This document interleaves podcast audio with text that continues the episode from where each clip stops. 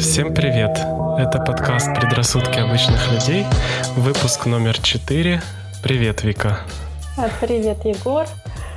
Эм, как твои дела? Да, дела хорошо, как обычно, как обычно хорошо.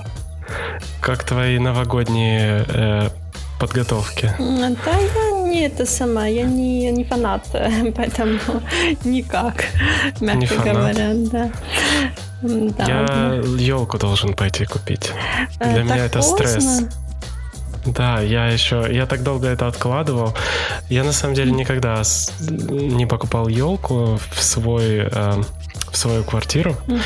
Вот, обычно всегда елка была у родителя, а у меня ничего не было. И вот я решил в этом году таки поставить елку. Угу. И вот я собираюсь пойти ее купить. У меня нет абсолютно никаких шариков, никакого украшения. Угу. Вот я буду ну, ты знаешь, Егор, я с тех времен, когда я закончила школу и уехала от родителей, после этого у меня вообще никогда не было елки на Новый год. Поэтому вот настолько, настолько я э, новогодних праздников. Эм, ну, на следующий год мы договорились, что поставим, наверное. Ага, ну, посмотрим еще. Да, посмотрим. Потом расскажешь. Я хотел сегодня начать, Вика, с тобой с follow-up. Ты Давай. представляешь, у нас есть follow-up. А ну-ка. А, да, от по мамы предыдущему... Или... По... От мамы или от кого? Так, подожди, не, не надо спойлить. Э, от наших слушателей okay. у нас есть follow-up. А, первый follow-up, который у меня есть, это ко мне Э, было очень много комментариев по поводу того, как я был неправ, что, оказывается, законы по увольнению в Украине такие же, как в Нидерландах. Ты знала об этом? Эм, э, ты знаешь, только после того, когда ты мне намекнул, я все-таки пошла в интернет и немножко порыскала по трудовому кодексу. И да, я там э, видела, что, э, кажется, если работодатели увольняют, то как минимум два месяца зарплаты должны выплачивать. Представляешь? Ну, я до конца не знаю. Не знаю подробностей. Ну, знаешь, как? Это э, стыдно, конечно, не знать, но э, просто мы настолько ими не пользуемся, этими законами, что не знаю, нужно ли себя винить. Ну да, но законодательство у нас оказывается крутое. Да. Только, как сказать, оно не... Э, как же сказать? Не работает. Не работает. Не работает, да.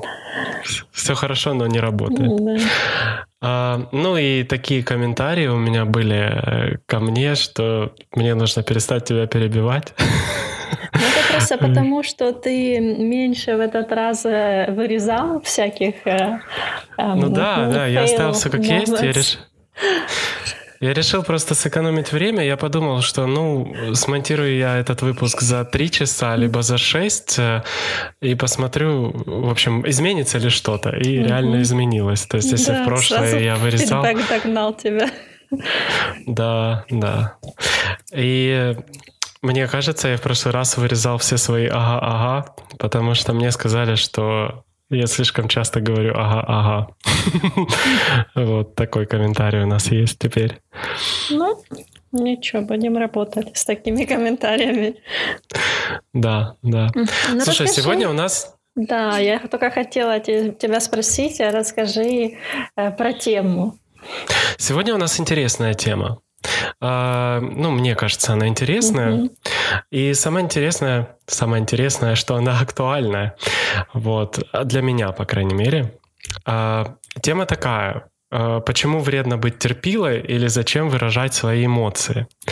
Вот. Mm-hmm. Okay. И это, это очень сложная тема, потому что я когда начал готовиться к подкасту, я как-то углубился в теорию. Ты знаешь, что я сейчас занимаюсь эм, самообразованием mm-hmm. по психологии и прохожу тренинг по гештальт-терапии. Он, правда, больше терапевтический, но какая-то базовая теория там есть, там присутствует. И вот э, я поэтому очень как-то внимательно отношусь к Перлзу и его трудам по психологии, потому что это именно основатель гештальт подхода в терапии. Вот. И я как ну, первое, что я сделал, это я пошел смотреть, э, что там Перлс пишет про эмоции. Вот. И у него есть такое понятие, знаешь, как... Э, э, так, сейчас, что эмоции — это наша регуляция с внешней средой. Угу. Вот у него всегда есть вот такие вот метафоры про вкус, знаешь, и про угу. то, как мы там съел ты это или не съел, да, как ты там это усвоил, не усвоил, да, и это больше как про еду, знаешь, вот mm. все. И вот э, я думал, что, может, мы начнем сначала э, вообще про поговорим про то, что такое эмоции. Ну хорошо, вот. расскажи, что такое эмоция, ты знаешь? Ты, в да, я, написано. Да, в книжке написано, ты права.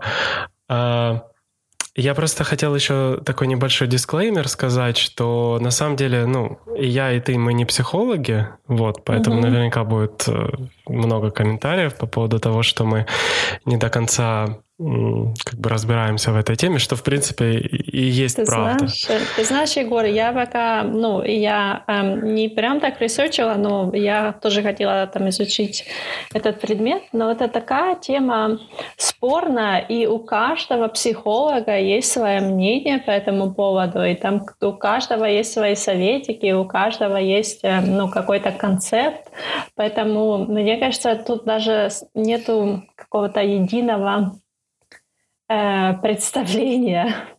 У каждого там есть какие-то, ну, э, э, что там, гештат, наверное, свое рассказывает. Да. Наверное, у кого-то Курпатов, э, ну, вообще там у него интересный тоже концепт, э, интересное мнение по поводу этого. Поэтому, э, мне кажется, тема неоднозначная по поводу эмоций. Ну, ну, я знаю, что ты фанат Курпатова, и что ты смотрела все его видео. Нет, я не смотрела его все видео, но но мне честно смотрю... Даже детские его видео смотрю. Ой, это вообще откровение, открытие было для меня.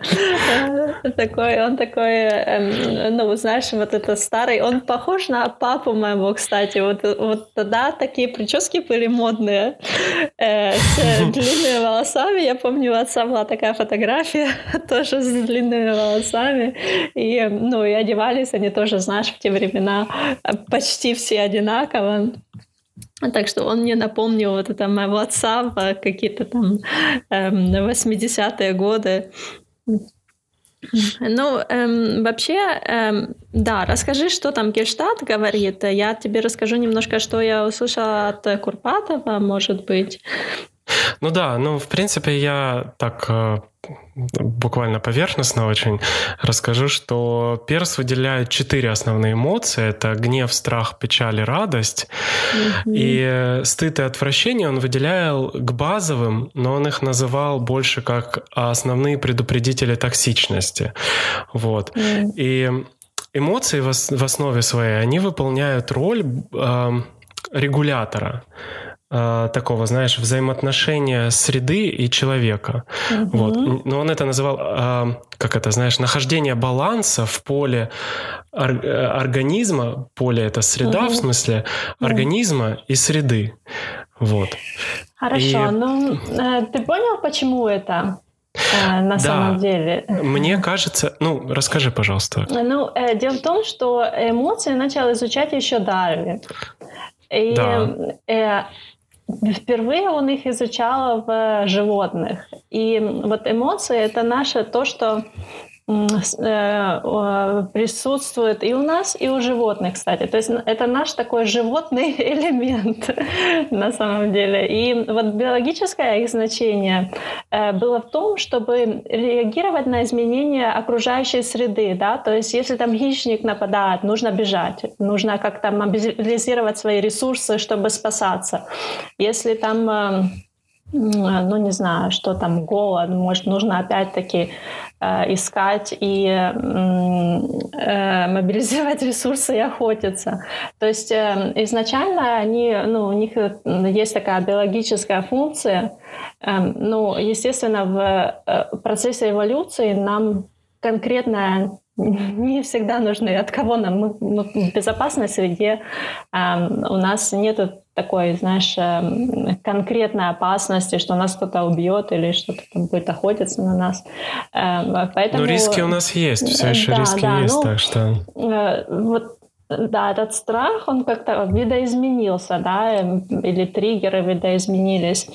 Ну да, изначально вот эм, по сути, ну, функция да. была э, реагировать на изменения окружающей среды. Да, вот тут еще есть э, такое, такая фраза, что она э, функция эмоций заключается в концентрации внимания и ресурсов организма для адаптации, вот именно mm-hmm. нахождения в этой среде. То есть именно поэтому вот я замечал за собой, когда я испытываю страх, сразу хочется, я не знаю, там сразу учащается сердцебиение, сразу кишечник хочется освободить, ну Пусть это будет немножко э, неприятно слышать, но да, вот именно так это и работает. И э, они, вот эти эмоции, они на самом деле автоматически работают. И вот mm-hmm. я знаю точно, что есть даже спор, что первее мысль или эмоция, да. И Я вот тоже э, од- его одни говорят, да, одни говорят, что мысль идет первично, mm-hmm. другие говорят, что эмоция первична. И вот как, как бы непонятно mm, еще. Да. Ну вот э, Курпатов говорит, что нельзя их отделять, мысли от эмоций, потому что иногда, знаешь, как э, мысль пробежала, там что-то ты себе надумал, и оп, и стало страшно, например. Бывает же такое, да, что, ну, вот чисто в голове там что-то, какая-то мысль пробежала, и сразу эмоция появилась после нее. Ну да, да, да. То есть э, он говорит, что по сути их ну, нельзя разделять, эм, нету смысла даже разделять, потому что э, это ну, такое взаимодействие и мыслей, и эмоций, сознательного и подсознательного. Ну да, да. И вот э, если вернуться к вопросу выражения эмоций, да, угу. вот э, я как-то попал на фразу Фрейда, который еще сказал, что эмоции не, не умирают, они продолжают жить в организме человека. Вот. И здесь как бы мне стало интересно именно вот изучить этот вопрос. Сколько? Я, да, сколько они живут. Сколько? Да, и как, как долго они продолжают влиять на нас. Но я тебе могу сказать, что мне кажется, сколько нужно, столько и будут влиять, пока, пока они как-то вот не рассеются, mm-hmm. либо пока как-то, может, психика э, не адаптируется под новую реальность, знаешь, или там... Э, в общем, ага. это должен произойти какой-то внутренний процесс, либо принятие да, ага. Э, вот, либо э, какая-то реакция должна произойти, ага. ответная. Ну, ты знаешь, я тоже натолкнулась на это. Эм, я эм, где-то там я прочитала, что эмоция длится всего 19 секунд. Эм, ну и потом я поресечила, оказалось, что был такой э, ну, как сказать, brain scientist, это человек, который изучал мозг э, в Харварде, и он сделал research, и в принципе он не конкретно сказал, что эм, эмоция длится 90 секунд, он просто сказал, что эм, нужно всего 90, 90 э, секунд, э, чтобы э, идентифицировать эмоцию. И как бы эм, ее ослабить просто ничего не делая, просто обращая на нее внимание. Не знаю, имеет ли это для тебя смысл. Эм, ну, когда ты идентифицируешь и понимаешь, что это у тебя эмоция, и все, она дальше ну, в течение 90 секунд как бы ослабевает. Эм, ну и, естественно, эту его фразу вырвали из контекста и начали говорить, что эмоции длится 90 секунд, но на самом деле есть, есть например, грусть может длиться годами, там, не знаю, просто когда депрессия у человека человека, им уже грустно. Ну да, да. И я думаю, что осознанность на самом деле имеет э, большое значение, когда мы вот говорим про эмоции, да, потому что э, основной э, как бы основная работа, да, вот э, работа с терапевтом заключается очень часто в том, чтобы разделить ту или иную эмоцию, mm-hmm. да, и есть даже, ты знаешь, такие практики, когда дневник эмоций, да, yeah. люди записывают э, эмоцию, что было причиной э, этой mm-hmm. эмоции, да, а что хотелось на самом деле, да, mm-hmm. и потом, а что, собственно, э, Нет, не так. Что я сделал, а потом что хотелось на самом деле. Ну, там есть разные, разные mm. дневники эмоций. Да. В интернете, если кому интересно, можно загуглить. И вот э, для начала, для людей, которые вообще не раздупляют, что такое эмоции и что они испытывают их, очень много же людей как бы даже не понимает этого, что угу, они испытывают да. их, да. И я, собственно, был таким человеком, я потому тоже, что... Я, я тоже. Я, наверное, до 30 лет вообще не понимал, что, они, что у меня есть эмоции, что я их могу вот так переживать, и вообще не понимал... Слушай, вот я сейчас подумал, какие мы неосознанные на самом деле, какой я неосознанный был. Мне на самом деле от этого, от этой мысли страшно становится.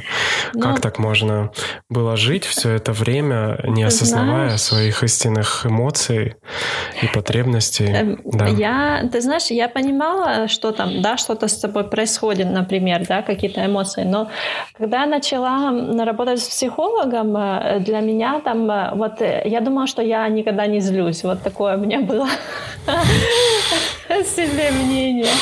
Насмешила потом, ты когда... себя. Да. Потом, когда я начала работать с психологом, э, да, оказалось, что это на самом деле злость, которую я там скрывала. Потом еще самое хуже, худшее, что я после этой злости упадала в стыд, и, и это такое, знаешь, ты даже не замечаешь вот этой злости, потому что стыд тебя просто съедает э, за эту злость. Ну, в общем, э, это для меня было вообще открытие, конечно. Я не знала такого о себе. Я сейчас, вот ты рассказывала эту историю, я тоже вспомнил, как я сидел на митинге еще буквально в 2018 году, то есть не так давно. Я, по-моему, ошибся, что я до 30 лет, по-моему, я дольше не понимал, не осознавал эти эмоции, или, по крайней мере, не понимал э, соматики, да. И вот я помню, я сидел на митинге, и мне нужно было что-то рассказывать клиенту, а у меня комок в горле. Вот он вообще настолько сильный был, что я даже я не мог понять, что со мной происходит, почему я не могу ничего сказать, то есть до такой силы, знаешь, до такой степени, что я ничего не мог даже сказать. Я просто думал, может быть, у меня в горле пересохло, вот такие у меня были мысли. Хотя на самом деле, ну, это была соматика, да, и я все время думал, что просто это организм мой реагирует на какие-то я не знаю, мои потребности, там, может, попить хочется или поесть, mm-hmm. да, или что-то что такое. Я не знал, что это там э, потребность типа сказать что-то, то есть или там сделать что-то, или я не знаю, или не делать что-то, да. Угу. Вот. Настолько я был неосознан, и вот э, я сейчас вспомнил этот момент и понимаю, насколько насколько важно все-таки понимать, что происходит со мной. Да, ну а как думаешь, вот э, ты работал психологом, я работала психо- с психологом, я, ну, до того, как э, я работала с психологом, я бы, я думаю, я бы сама не поняла, вот, э, ну, на самом деле, э, честно, откровенно тебе говорю, я бы сама до этого не дошла.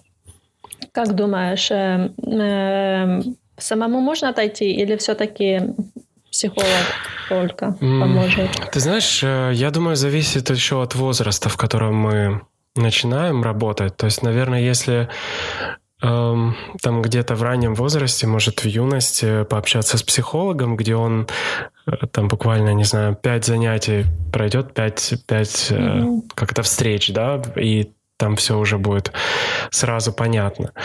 Но я бы тоже сам не понял, честно тебе скажу, потому что, как мне объясняли, что заниматься самотерапией нельзя из-за того, что это все равно как определять... Там была какая-то очень классная такая аллегория, ну, угу. э, как на что это похоже, да. В общем, перемены в нас, они настолько незаметные, что мы часто их не замечаем. Даже mm-hmm. когда начинаешь ходить к психологу, не всегда сразу понятно, что, что лучше становится. Mm-hmm. Да? Это все очень постепенно. И даже за одно занятие особо ничего нельзя решить. Это длительный процесс. Как это, аккумуляция, да, такой знаний и пониманий. И вот я тебе еще когда-то давно говорил, что знать и, и понимать — это две разные вещи. Вот я очень часто думаю, что я что-то знаю, вот я сейчас на этом тренинге, да, там мы проходили тему э, про э, слияние, тема была. И кажется, знаешь, тема такая избитая, все понятно, кажется, что, ну, что там, вот там есть родители, есть там любимые, да, с которыми там человек может сливаться, и все вроде понятно, но как это происходит вот в жизни, да, отследить, ну, сложно, непонятно. Mm-hmm. И вот только проходя это все на практике, я, я как-то понял, ага, вот оно что, вот где я это делаю. То есть, знаешь, вот какое-то такое вот осознание, оно не равно вот эм, знанию. Угу. Нет, не так. Ну, примерно так. То есть есть какая-то такая вот э, какой-то нюанс между ними, какая-то разница, знаешь? Да-да-да, я поняла, о чем ты поняла. Эм, да. Ну, ты знаешь, хотела сказать, что э, Стрелецкая это говорит, что можно и самому заниматься терапией, и не обязательно там всегда заниматься с психологом.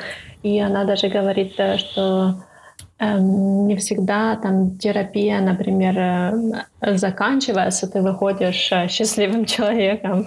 Эм, она говорит, что можно отпускать, вот если, например, человек уже эм, решил для себя, что ему не нужна больше терапия, он уйдет, он где-то прочитает еще какую-то книжку, посмотрит еще какую-то лекцию и таким образом сам себя немножко, э, как сказать, научит. Ну... То есть нее ну да, я, может быть, может быть, так можно. Но вот я понимаю, что я, наверное, может быть, другой человек, мне сложно понимать эти вещи. Может, это связано с тем, что я так долго жил, ну, не осознавая своих эмоций. Вот. Угу. И поэтому мне все-таки терапия как-то, вот она мне помогает быстрее двигаться. Причем э, я знаю, что сейчас очень много... Я вообще только недавно узнал разницу между психологом и психотерапевтом. мне объяснили, что психолог это тот, кто занимается консультацией больше, то есть он не занимается терапией, да, mm-hmm. вот, он просто э, дает советы, общается, и обычно у психолога проходят э, э, ну, ограниченное количество людей приходит к психологу, да, раз. Например, это может быть э, там от там, не знаю, от одного до пяти, там максимум, угу. не знаю, семь. Знаешь, Я поняла, вот. это как точечно, да? Если у тебя какой-то тяжелый э, период в жизни, возможно, я не знаю, но скорее вот это больше как консультации, mm-hmm. может быть там про общение с детьми, знаешь, вот вот такие, вот такого плана. А как быть, а что делать, а если тут так, а как мне поступить? То есть, знаешь, как бы приходит за ответами. А вот э, терапевт, да, он на самом деле не дает ответы. То есть вот да. почему очень часто, знаешь, Самому у нас... нужно искать. Да, то есть очень часто у нас вот э, там кто-то говорит, а вот она мне посоветовала вот то. И, и я так слушаю, думаю, Проще а всего, как это да? посоветовала? Как это посоветовать? Ну, то есть обычно же ты должен сам дойти. То есть э, терапевт, он э, склоняет к тебя к твоему... Э, ну, к твоим внутренним вот э, ответам. То есть угу. ты сам находишь ответ, э, на свой вопрос. Вот. И мне кажется, это круто. То есть там, знаешь, такие шаблоны, ну, такие вот фразочки, типа, э, ну, ты, наверное, помнишь их, да, вот из своей терапии. А, а как, а, вот очень часто все задают вопрос, а что делать? Да, или а как быть? Вот. Да. И, и терапевта ответ будет такой, что типа, а вот ты мне скажи, как быть? И ты такой задумался и а вот так и вот так. То есть на самом деле ответы есть в нас самих, да. да, но они часто не на поверхности, просто нужно, чтобы правильно спросили у нас. Вот. Да, но меня это так бесило, ты знаешь, эм, Егор, это так, знаешь, в конце, типа, ну ты поняла, что с тобой происходит? Да, я поняла. Эм, ну, только что с этим делать? А что с этим делать? Ты мне скажи. И, и, и у меня прям, а, а у меня мозг просто развивается, ты понимаешь, это как будто вот у тебя стоит стена перед тобой, и ты, ну, ну просто нету, ты не знаешь никуда идти, никак вот, как ее преодолеть. И, Но это тяжело, да. это очень тяжело. Да, это меня жутко бесило. Это, наверное, самое страшное, да, когда ты типа, да, я понял, что с этим делать? Не знаю. Да, да. А, слушай, я э, подготовил еще одну историю. Да. Не, не знаю, как она. Вот она мне почему-то мне почему-то очень хочется про нее рассказать. Расскажи. Вообще да. у меня есть две истории, но я расскажу про одну. А, я хотел рассказать почему-то про гештальт, именно про э, незакрытый гештальт и как он продолжает э, сидеть в человеке. Мне кажется, эта тема, как, эта история как нельзя лучше подойдет сюда. Хорошо, если ты считаешь, то давай рассказывай. Э, в 2007 году я пошел работать в мою любимую компанию, вот, в мою первую компанию. И где-то в 2008 году вышла игра GTA 4. Вот. И я помню, как я очень сильно хотел в нее поиграть. И вот я, я был фанатом серии, я прошел все-все-все игры до этого. Ну, как все, их было три, по-моему. Нет, да, три игры было до этого, я их все прошел. Вот, и я хотел и в четвертую поиграть, и я смотрел все трейлеры, все обзоры, вот. Но в какой-то момент, я помню этот день, да, я пришел на работу, и я понимал, что я вообще не успеваю работать, что у меня очень много э, всего нужно сделать за день, и мне было настолько тяжело работать э, вот в первые свои годы, что у меня не хватало сил вот просто ни на что. И почему-то казалось, что если я э, не буду развиваться, то я опоздаю, э, меня уволят, я не смогу продолжать э, там зарабатывать деньги, а деньги для меня тогда были очень важны, чтобы купить все то, что я так мечтал. Вот. И я принял вот такое волевое решение для себя э, больше не играть в компьютерные игры. Вот прям вообще.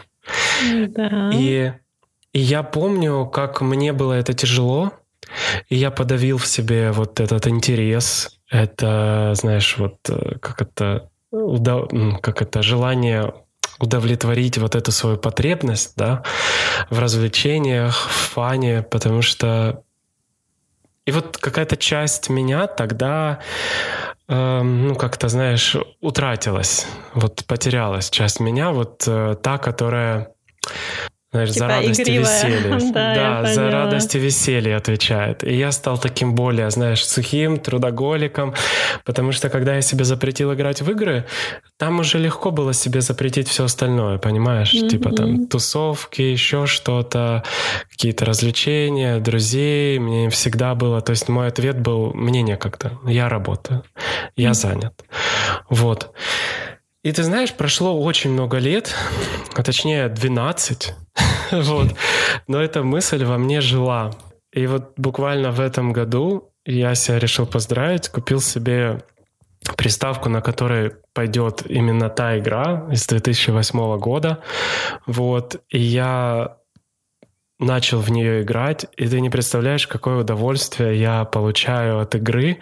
Мне все время хочется играть, и я понял, как это круто, и я прямо счастлив, счастлив. И вот это, мне кажется, тот пример, когда, знаешь, подавление какого-то своего желания, пусть эмоции или желания, да, или потребности, вот оно отложено, может быть, на очень длительный период времени, вот, но рано или поздно все равно хочется его реализовать, и если разрешить это сделать себе, то знаешь, как будто бы вот у меня такое чувство, как будто бы вот знаешь, я могу идти дальше. Mm-hmm. Вот такой простой, такой глупый и банальный пример, но вот ощущение, что я могу просто продолжить, знаешь, эм, я не знаю, двигаться вперед и уже отпустить это, вот знаешь, как гора с плеч просто. Ясно. Свобода. Свобода, mm-hmm. да. То есть, наконец-то, движение. Mm-hmm. И вот представь, сколько таких вот вещей, которые, ну, даже вот у меня есть еще такие вот э, желания, которые я так и не реализовал. Но вот я понимаю, насколько круто их таки реализовывать. Они не обязательно должны быть какие-то супер сложные или супер невыполнимые. Они ну, как бы могут быть и простые. Для меня, по крайней мере, они очень простые. Вот такие, как покупка этой игры и покупка этой приставки. Вот. Но это так круто, Вика. Mm. Такая история. Ясно. Э, ясно, понятно. Ну так а что делать с эмоциями? Ты уже разобрался, как с ними Ты знаешь, я вот еще думал, что делать с эмоцией. Ну вот ты правильно сказала, что э, вот здесь очень большую роль играет осознанность. И Э, вот в любой непонятной ситуации главное понять, что за потребность, что стоит за этой эмоцией, да, и тут может помочь вот этот дневник. Но, честно, я сколько раз не пытался, я так и не смог себя заставить его вести, даже пробовал на мобильном телефоне такой дневник. Э, вот для меня это как-то вот, знаешь, тяжело.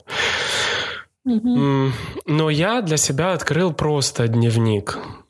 То есть я могу писать э, в него э, свои переживания, и как-то на страницах этого дневника может как-то выкристаллизоваться, знаешь, появиться э, моя потребность или mm-hmm. что я делаю не так и чего хочется. Вот таким вот образом у меня получалось докопаться до истины. Кстати, дневник я тоже читала, очень полезен, и он тоже помогает э, формулировать мысли. То есть, например, мы сейчас с тобой разговариваем, и ты знаешь, так вот мысли блуждают. А если у тебя есть постоянная практика дневника, то эм, ты учишься э, как бы формулировать мысли, чтобы они не блуждали, а вот четко, ясно излагать их. Поэтому э, это еще полезно и, так сказать, для повседневной жизни, для твоей постановки речи. Ну да, да. Еще я, знаешь, о чем хотел просто сказать тебе, что почему именно мы сдерживаем эмоции. И вот Тут, конечно, не хочется очередной раз пинать родителей, Родители. да, но на самом деле это все из детства идет, да. да, и мы же знаем, почему у нас в образовании э, такой пробел. Потому угу. что нас никто не учил, да, выражать эмоции. Ну, собственно, родителей никто не, не учил, и нас никто не учил. Вот. И я помню, знаешь, моя мама говорила, что я в детстве всегда улыбался и был счастливым ребенком. Да, да, Но потому что они я же знаю, нас заставляли. Эм, ну, слушай, я тебе расскажу свою историю. Эм, Давай. Мне, э, мне постоянно вот, э, я не знаю, сколько мне лет было, но я себя не помнила в тот момент, но мне родители там и сестра мне постоянно говорили, что, э, ну, вот знаешь, там, может, кризис трех лет, когда дети просто в истерике кидаются на, на, на качаться по полу, там, закатывают истерики, садятся, никуда не хотят идти, я не знаю, ты слышал про такое? Да, да, да, слышал. И, похоже, у меня был кризис трех лет, или, но я себя не помню вообще. Ну, то есть мне они просто родители говорили, и эм, они говорили, что я ужасные истерики устраивала, качалась по полу, и и каждый раз, когда там у меня эм, какой-то Э, ну, злости, проявление злости было, вот они мне напоминали эту историю, которую я вообще не помнила даже, как я качалась по полу, но каждый раз мне напоминали, как бы меня стыдили этой истории, и вот из-за этого я, кажется, начала вот так, такой у меня получился триггер. Злости, злости в стыд эм, за то, что, ну, как бы за мои истерики, которые я вообще даже не помнила и не осознавала, скорее всего. И вот так вот, ну, оно может тянуться даже в те времена, когда ты сам себя не помнишь, но э, ну, вот такой connection я себе построила на самом деле потом, но интересно, да. Ты знаешь, я подумал сейчас, где Вика, а где истерика. Вика — это же самый спокойный человек ну, вот из всех, кого я знаю. Настолько я стыдом себя начала как бы вот, вот эм, э, убивать вот эту эмоцию, ну, стыд просто, он э, забирал всю энергию на себя, да, и ты себя как бы ну, это ты хочешь провалиться, да, за вот эту злость. Ты хочешь провалиться, чтобы тебя никто не видел, ты хочешь изменяться, там, э, что угодно, да, и поэтому, да, вот так оно и прививается. То есть, представляешь, Вика, когда-то ты была истеричной женщиной. Трехлетняя истеричная женщина. Но я не знаю, я не помню этого, честно. Вот, э, ну, насколько я там помню какие-то моменты из детства, но я совершенно этого не помню. Ты знаешь, а я вот э, я вспомнил, что э, тоже, да, я очень, я не знаю, откуда это у меня такое, но я вот все время терпел. Вот я прям был терпимо, вот терпилой. Я не знаю, что такое было в Советском Союзе, но я тоже помню там а, родителей там «потерпи», подожди, потерпи. Ну вот э, что-то такое было, я не знаю э, от чего, но, но я не знаю, как ну, Что-то нужно было терпеть, да, такое? Да, но, но вот э, э, было. Может, знаешь, еще, может, жизнь еще была не настолько обустроено, знаешь, что нужно было там эм, как-то еще подстраиваться под какие-то внешние обстоятельства и терпеть. Но я вот тоже помню, не помню ситуацию, но я помню от мамы такое, потерпи, подожди. Эм, ну, или знаешь, когда что-то хочется, там, например, игрушку, потерпи. Mm. Вот, вот mm-hmm. было такое, да. Ну да, да. Я просто на самом деле самый яркий пример для меня это то, что я даже в туалет особо в институте не ходил. Я помню, я первый раз зашел в туалет в институте уже на выпускных курсах, и просто там уже нельзя было не зайти. Вот. То есть до такой степени я просто, не знаю, был... Э, вот ты знаешь, я до сих пор даже не понимаю. Это я просто сдерживал э, свои желания да, физиологические потребности терпел до конца. И это же все на самом деле вредно. Вот. Но, слава богу, тогда я был молод и мог, наверное, терпеть такое. Но вообще я не понимаю, откуда это взялось. Вот. Но я помню даже, когда мы ездили на море с моим братом, очень давно в автобусе, и вот, э, знаешь, там была такая горная дорога через перевал, и все дети э, да, выходили. Да, укачало всех детей, а меня нет. И я вот терпел все, что было во мне. Я не ходил ни в туалет, меня не укачивало. То есть, хотя на самом деле я сейчас думаю, наверняка меня и укачивало, и в туалет мне хотелось. Но меня брат смотрел как на сумасшедшего, потому что он был, знаешь, из другого теста, он бегал постоянно, а я вот такой вот был. То есть были нормальные дети, видимо, вокруг меня, просто я был какой-то вот такой вот странный. А, в общем, грустная история. Ну, мы да, с тобой затронули. Нормально, нормальная история. Слушай, ну хорошо, если мы не будем терпеть, а что будем? Ты знаешь, эм, я вообще... Э, я думаю, от... что главное не бояться. Вот ты говоришь, если мы не будем терпеть. А вот как ты думаешь, что будет, а если, если ты не будешь терпеть? И ты будешь кричать, и кто тебя такого полюбит? Будешь постоянно... Вот, эм... вылезла, кто тебя ну. такого полюбит? Ну, не только конкретно там в отношениях, да, на работе тоже же тебя не будут любить, если ты орешь постоянно на всех. Вот ты знаешь, у меня такого нет. Я mm. думаю, что меня будет бояться, например. Mm. Вот я, я, Кстати, я, да. я не думаю, что меня не будет любить. Я думаю, что меня будет бояться. Ты знаешь, почему? Я вот я тоже наткнулась на такой э, интересный research был, э, и это по поводу того, как по-разному воспринимаются эмоции женщин и мужчин. И ты знаешь, в 2015 году был, было исследование, э, когда знаешь, в американском суде есть система жюри. И там уже жюри, знаешь, у них чисто э, они слушают доводы, там какие-то вот эти вопросы, и у них потом даже чисто верю, не верю, да, кого больше, э, кому они, у кого у них больше доверия, за того они якобы и голосуют. То есть там какой-то э, часть решения принимает судья и часть решения э, жюри, да.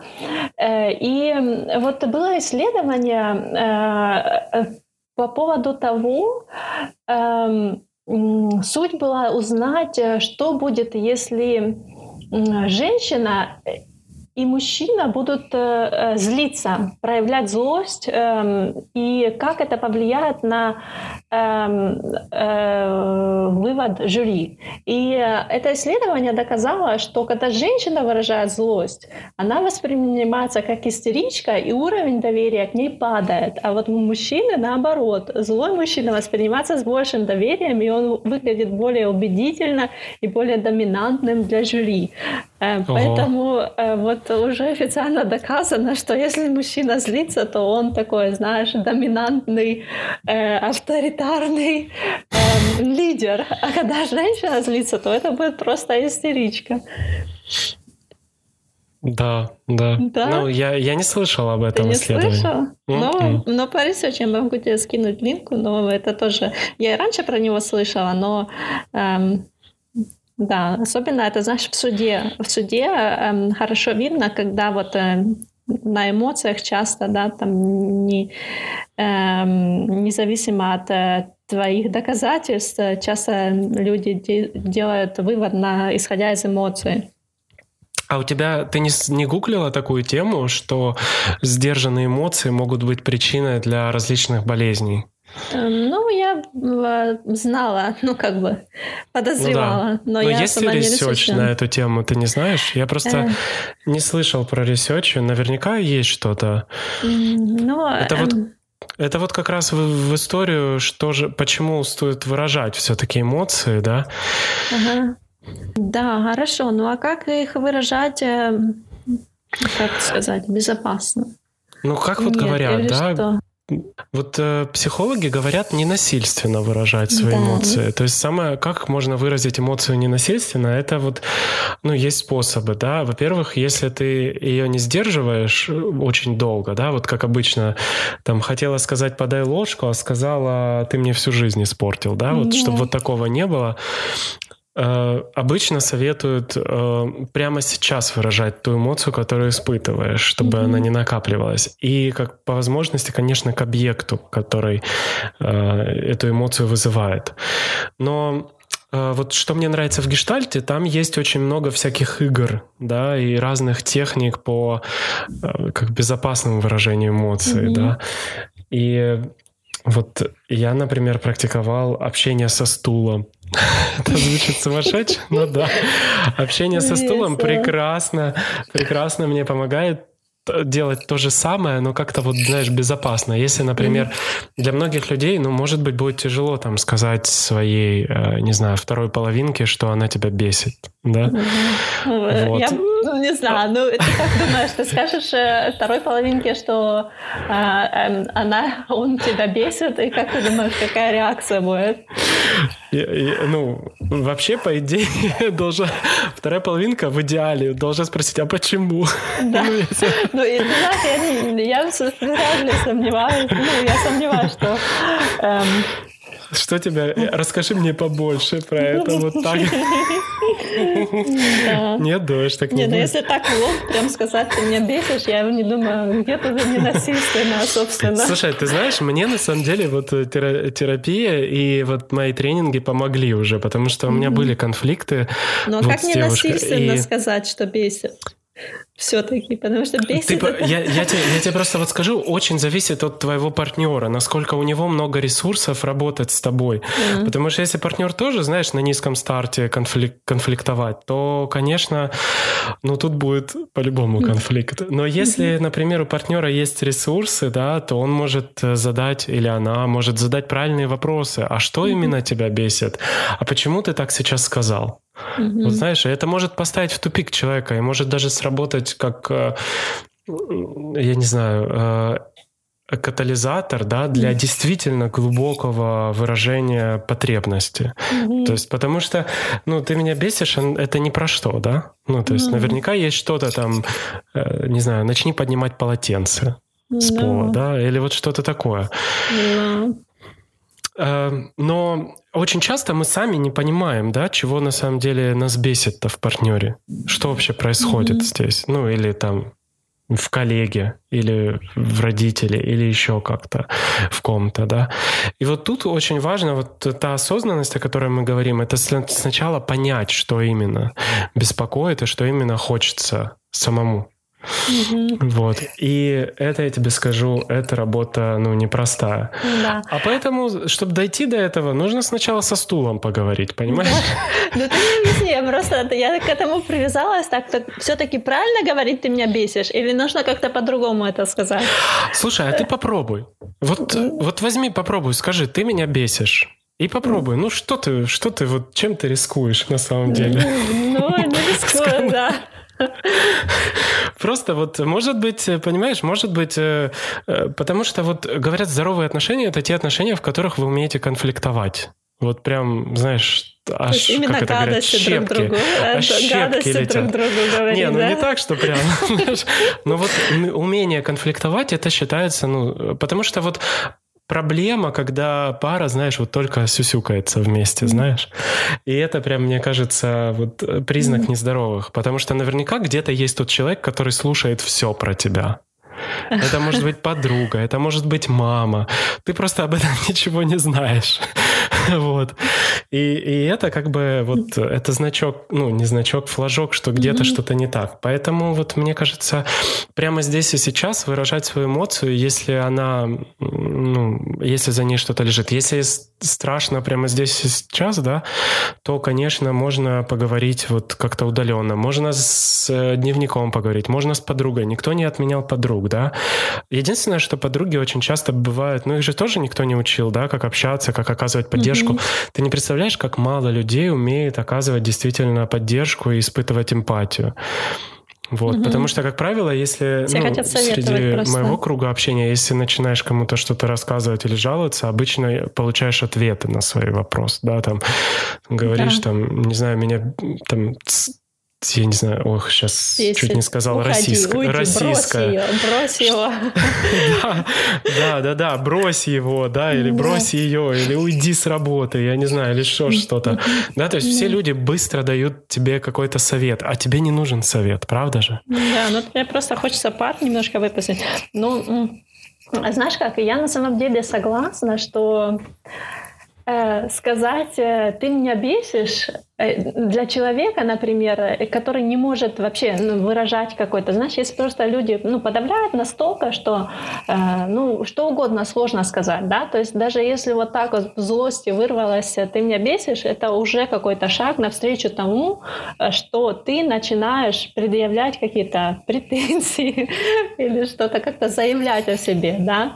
Ну, да. Э, то есть даже если это будет в злости или ну как-то неправильно, можно потом извиниться, можно потом потом э, э, ну, объяснить больше. Но это уже какой-то маленький шажок к тому, что ты э, заявляешь о своих каких-то чувствах. И ну, даже если это будет неправильно, какой-то момент мы научимся делать это правильно, дай бог. Но... Ну да, и тут еще есть такой нюанс. Смотри, ты же говоришь эту реакцию, да, ты меня бесишь, да, вот ты сказала своему партнеру. И, и это тоже работа классная, потому что можно подумать, например, из какого чувства я сейчас иду извиняться, а действительно ли я не прав, да? Mm-hmm. Может быть, я прав, что высказал, а вот а, а обида это манипуляция, понимаешь, с одной стороны. И тогда уже можно идти э, смотреть, а что это, ну, почему вот э, как бы так реагирует твой партнер. Уже можно спросить, почему ты обиделся, а на что ты обиделся.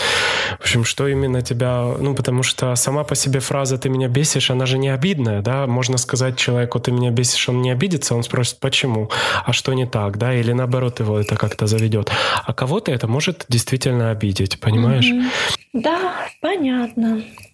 Я хотел еще рассказать про такие способы, как сублимация. Интересно. Потому что на самом деле эмоции можно еще сублимировать. То есть, э, опять же, вести дневник, угу. да, э, это сублимация. Писать книжки. Очень много. Вот э, та же Ника Набокова очень часто угу. рассказывает о том, что ее книжки были написаны как сублимация на, на то, чтобы справиться с потерей отца и там любовными отношениями, да. Кто-то рисует. Вот я, например, рисую тоже для меня это способ сублимации. Я раньше думал, что мне просто нравится рисовать, сейчас я понимаю, что нет, для меня это просто сублимация. Вот и все.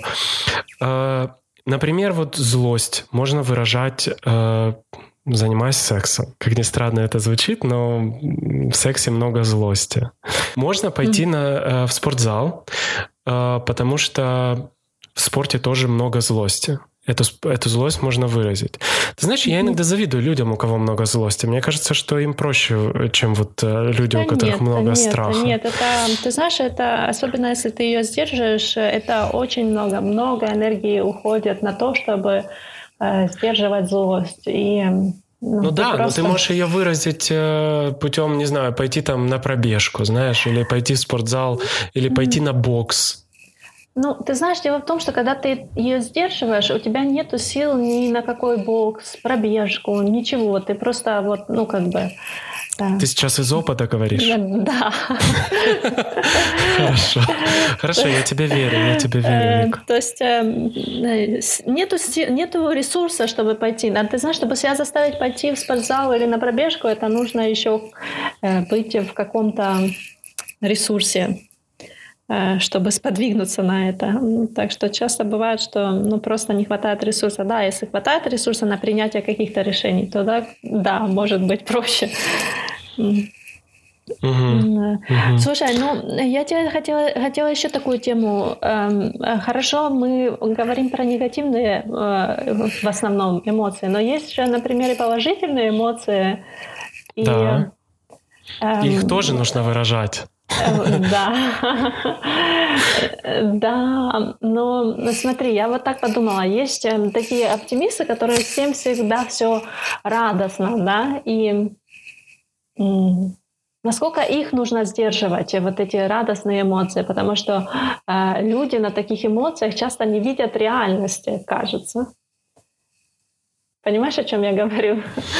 Нет, ну, расскажи. Они настолько радуются. Ну вот может, могут быть там, например, новые отношения, да, и человек настолько радуется, там, э, все настолько хорошо, что он не видит реальности там какой-то, а реальность там, ну, может ну, быть... Ну, Вика, ну это все нормально. Да? Ты знаешь, вот, вот что я понял, да, из тренингов своих, что есть вот э, я не знаю, на каждом тренинге у нас какая-нибудь петля. какая-нибудь петля эмоций или там, знаешь, на контакте всегда есть э, вот эта самая петля, которая сначала там ты э, сближаешься, у тебя там, с, э, там, не знаю, испытываешь эмоции сближения, при сближении, потом контакт, да, когда ты там сливаешься со своим mm-hmm. вот объектом вожделения, а потом уже, э, как это... Реальность. Э, ну да, реальность, ты это так называешь, но просто завершение вот этого цикла. И оно Э, каждая эмоция, она проходит, ну, вот сейчас я точно обманываю. Вот я не знаю сто процентов, но мне так показалось, что есть всегда какое-то, знаешь, начало и конец. И вот если прожить через все эти фазы, да, то будет весь этот цикл. Поэтому, ну, я не думаю, что нужно человеку, который вот влюбился, рассказывать, слушай, ну, посмотри, у нее там, а, э, я не знаю, волосы на груди, понимаешь? Ты что, не видишь, что ли, что она страшная, я не знаю, или что-то такое. Э, это, мне кажется, ну, не нужно, потому что пускай пройдет весь цикл. То есть рано или поздно реальность, она придет к этому человеку. И тогда уже он будет видеть реально это все. Но это же не значит, что любовь пройдет. Она может там трансформироваться, как-то перерасти во, что- во что-то другое, да. Про эмоции радости я могу тебе сказать, что я из своего опыта понял, что они очень сильно похожи на паническую атаку. Вот у меня, когда паника атак, да, вот э, я испытываю вот те же самые тремор рук, да, сердцебиение, учащенное, вот это все тахикардии. Mm. Но это негативная эмоция. Когда радость, я точно так же могу, знаешь, дрожать от радости, да. Потому что я вспоминаю, как я играл недавно в эту игру, и меня просто трясло от радости. Это явно не была паническая атака, это была радость от того, что я наконец-то это делаю. Дурацкий пример, я знаю. Кому-то он покажется смешным, но вот мне почему-то он кажется уместен здесь. Вот. Но я заметил это, да, что ну, очень похоже. Окей, значит, не, не останавливаем, пускай радуются, да? Да, не останавливать. Позволь себе радоваться, Вика. Пройти через весь, через весь цикл, понимаешь? Окей. Да, и ты знаешь, ты права, мы можем, в принципе, заканчивать. Ты знаешь, хорошее место для завершения. Вот. И я в конце хотел сказать, что у нас теперь есть телеграм-канал, да, который Вика создала. И я думаю, что все заметили, что у нас теперь новая обложка. Я ее нарисовал, мне она очень нравится. Надеюсь, и вам тоже понравилось. Э, нам очень важно, что вы думаете, как вы видите. Мы хотим быть лучше. Да, да. ну и нам очень поможет, если вы оставите в iTunes какой-нибудь э, ревью, может быть, звездочку поставите, потому что таким образом э, о нас смогут больше узнать людей. Звездочку или пять? Ну, звездочку, ну, э, что заслужили, то и поставьте. Но лучше 5, конечно, да. Да, окей. Всем спасибо за внимание. Спасибо всем. Пока-пока.